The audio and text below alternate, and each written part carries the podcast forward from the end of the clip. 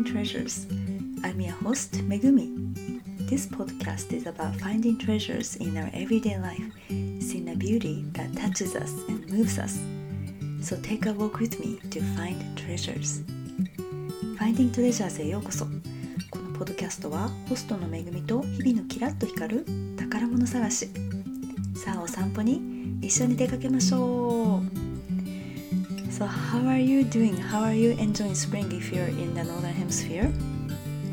I am having really enjoying being outside and looking up the cherry blossoms and it's been kind of warm last couple days and so flowers are almost ending and different kinds of cherries have started to bloom and it's really nice i wonder um, how it is where where you are I would love to know. で皆さんお元気ですか？カリフォルニアはねなんかねここ23日すごく暑くてあの桜が、うん、バーッとなんか、花花がすごく咲いてねあの八重桜も咲き始めたのでちょっとね桜の種類が変わってきましたけれども皆さんのねお住まいのところではいかがでしょうか？So today I'd like to introduce you to、uh, one a review that I received, comment I received through my form. That's in show note from、uh, Noriko from Wales in Britain 今日はあのコメントをねフォームからコメントをいただきましたのりこさんウェールズにいらっしゃるのりこさんからコメントをいただきましたのでご紹介させていただきたいと思います So the comment is in Japanese I'm, I'm going to read it in Japanese and then、uh, change it to English では日本語で読ませていただきますとっても心地の良い声そしてめぐちゃんの優しい性格が伝わってきてとても良かったですあーのりこさんありがとうございます So she said it's a really comfy and cozy voice that you have and it's really good to see your kind nature coming through So oh, thank you so much for your sweet comment のりこさん I'm, I'm so happy that you enjoy my podcast she is actually my colleague and um, our same in the same teaching Japanese community, and we share our same dreams, same visions, and we work really closely. And we are very passionate about our students, and so I'm so happy that she is also uh, enjoying my podcast. So thank you. でね、本当のんちゃんとは あの同志でありそしてねいつも本当にお話しして子どもたちのね日本語の子どもたちのためにいろんなお話をして本当に夢を語り合い ビジョンを語り合いいろんなことをねシェアできる本当に親愛なるお友達なんですけれどもこういうふうにね私のポッドキャストを楽しんでくださってとても嬉しいです。ありがとうございます。So today I want to talk about cherry blossom in Japanese literature で今日はあの古典日本の古典に古典の中に見る桜ですねまあざっとですけれどもちょっとね見ていきたいと思います So 桜桜 is cherry blossom in Japanese and I want to just like really brief overview of Japanese uh, classical literature and history and from the four books how the cherry blossom is portrayed in the, those four books in our classical literature で、まあ、今日本当にざっとなんですけれども4つの書物古典の書物についてえ桜がねどのように時代を超えて移り変わってきたかということをえ見ていきたいと思います。So first book that I want to talk about is 古事記。古事記。That is record of ancient matters record of ancient matters so this is completed in 712 AD in Gregorian calendar in Japanese calendar it is the fifth year of Wado でまず最初は古事記ですね古事記古事記は西暦712年そして、えー、元号暦でいうと和道5年にあのまとめられたものですで、まあ、奈良時代の初期ですね。Uh, it's a Nara period, in the early Nara period,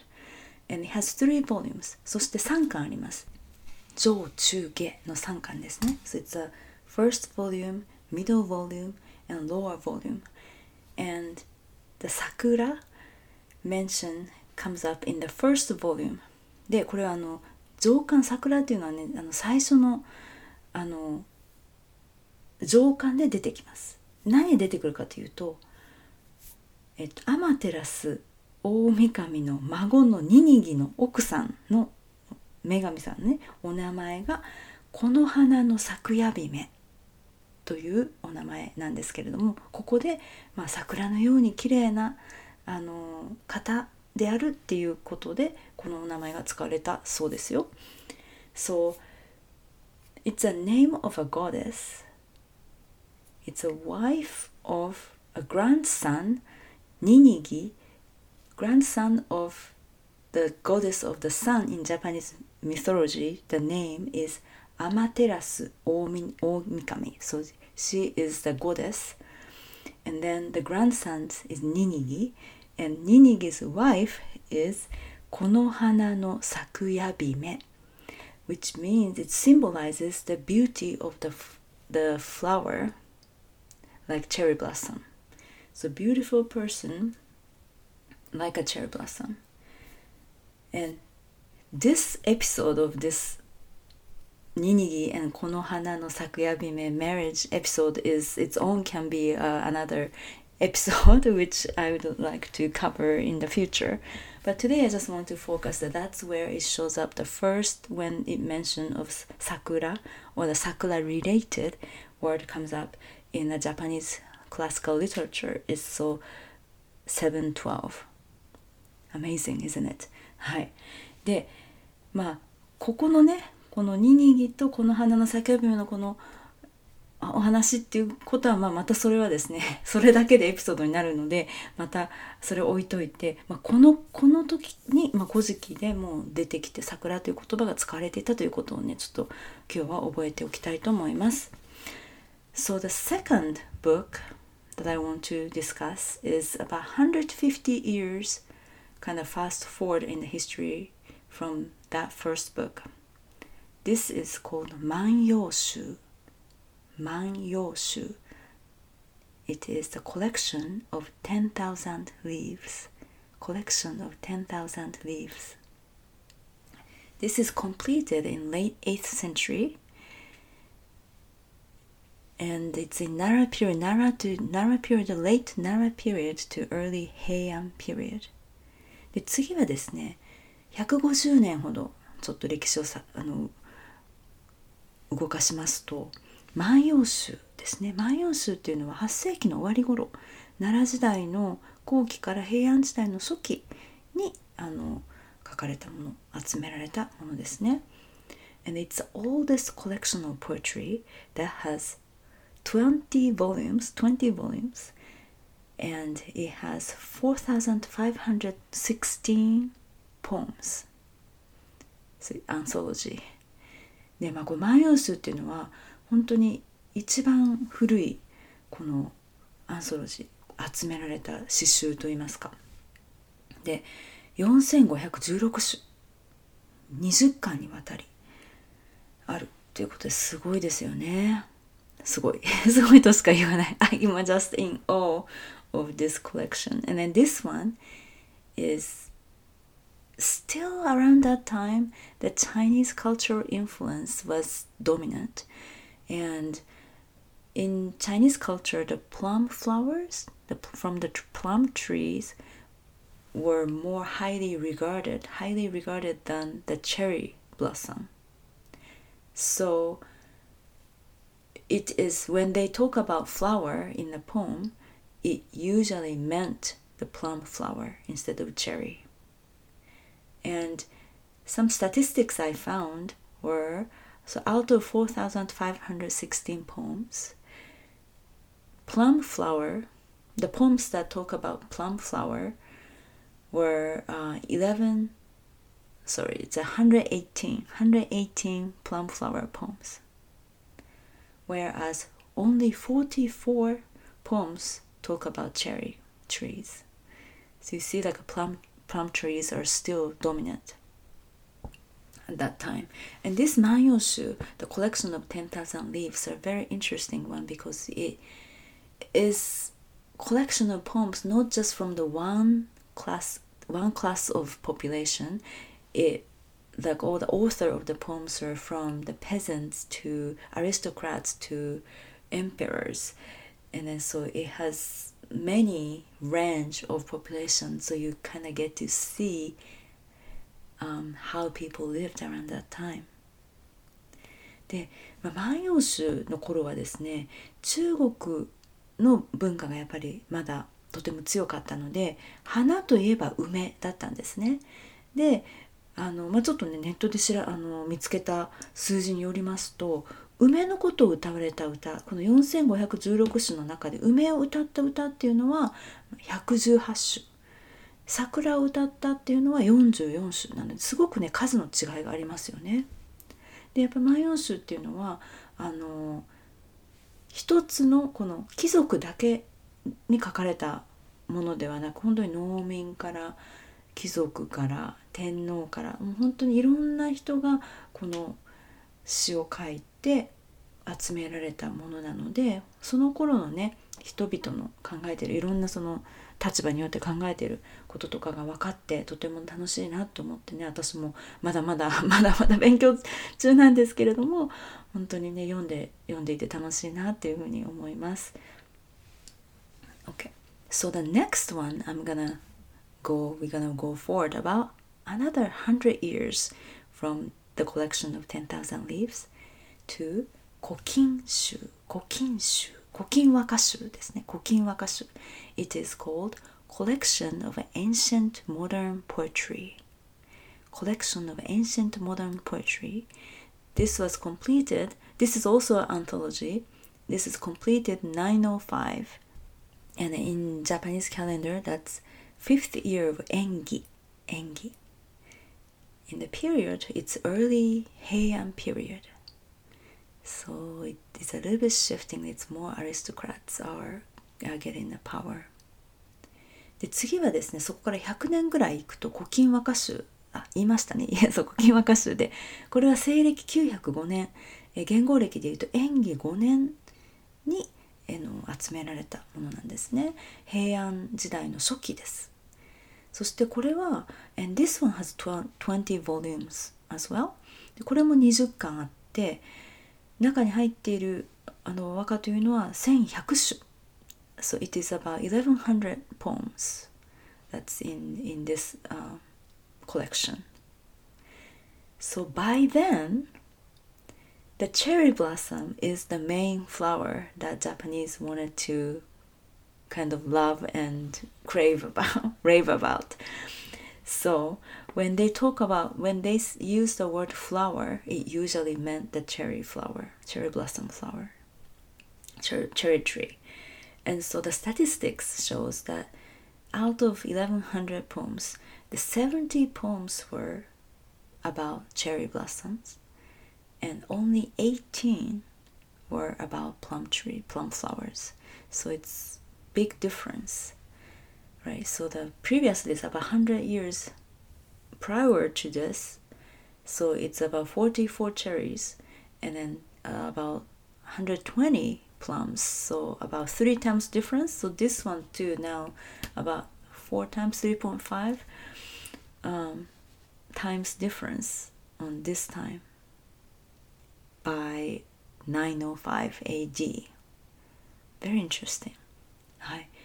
And then I'm gonna fast go move ourselves to the 300 years later from that time. で、そこから次300年ほどあのまた時代を動かしますと今度新古今和歌集新古今和歌集 So this one is a new collection of ancient and modern poetry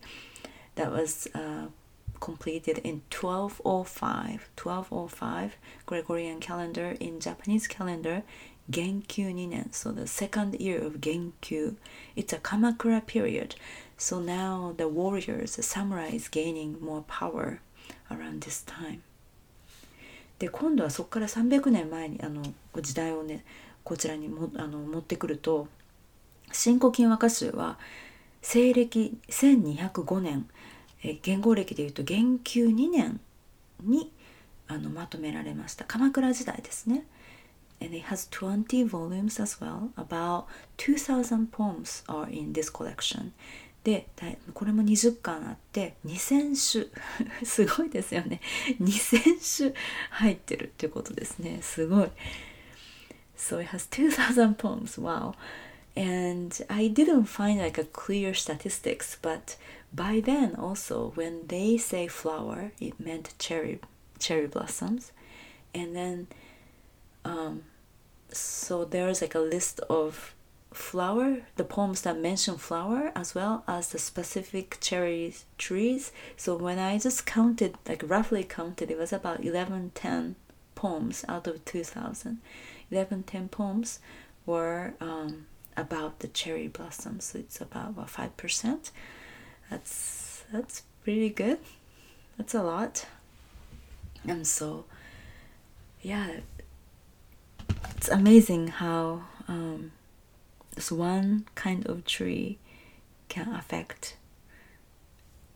Japanese throughout the history and how we can really go back to 700s and then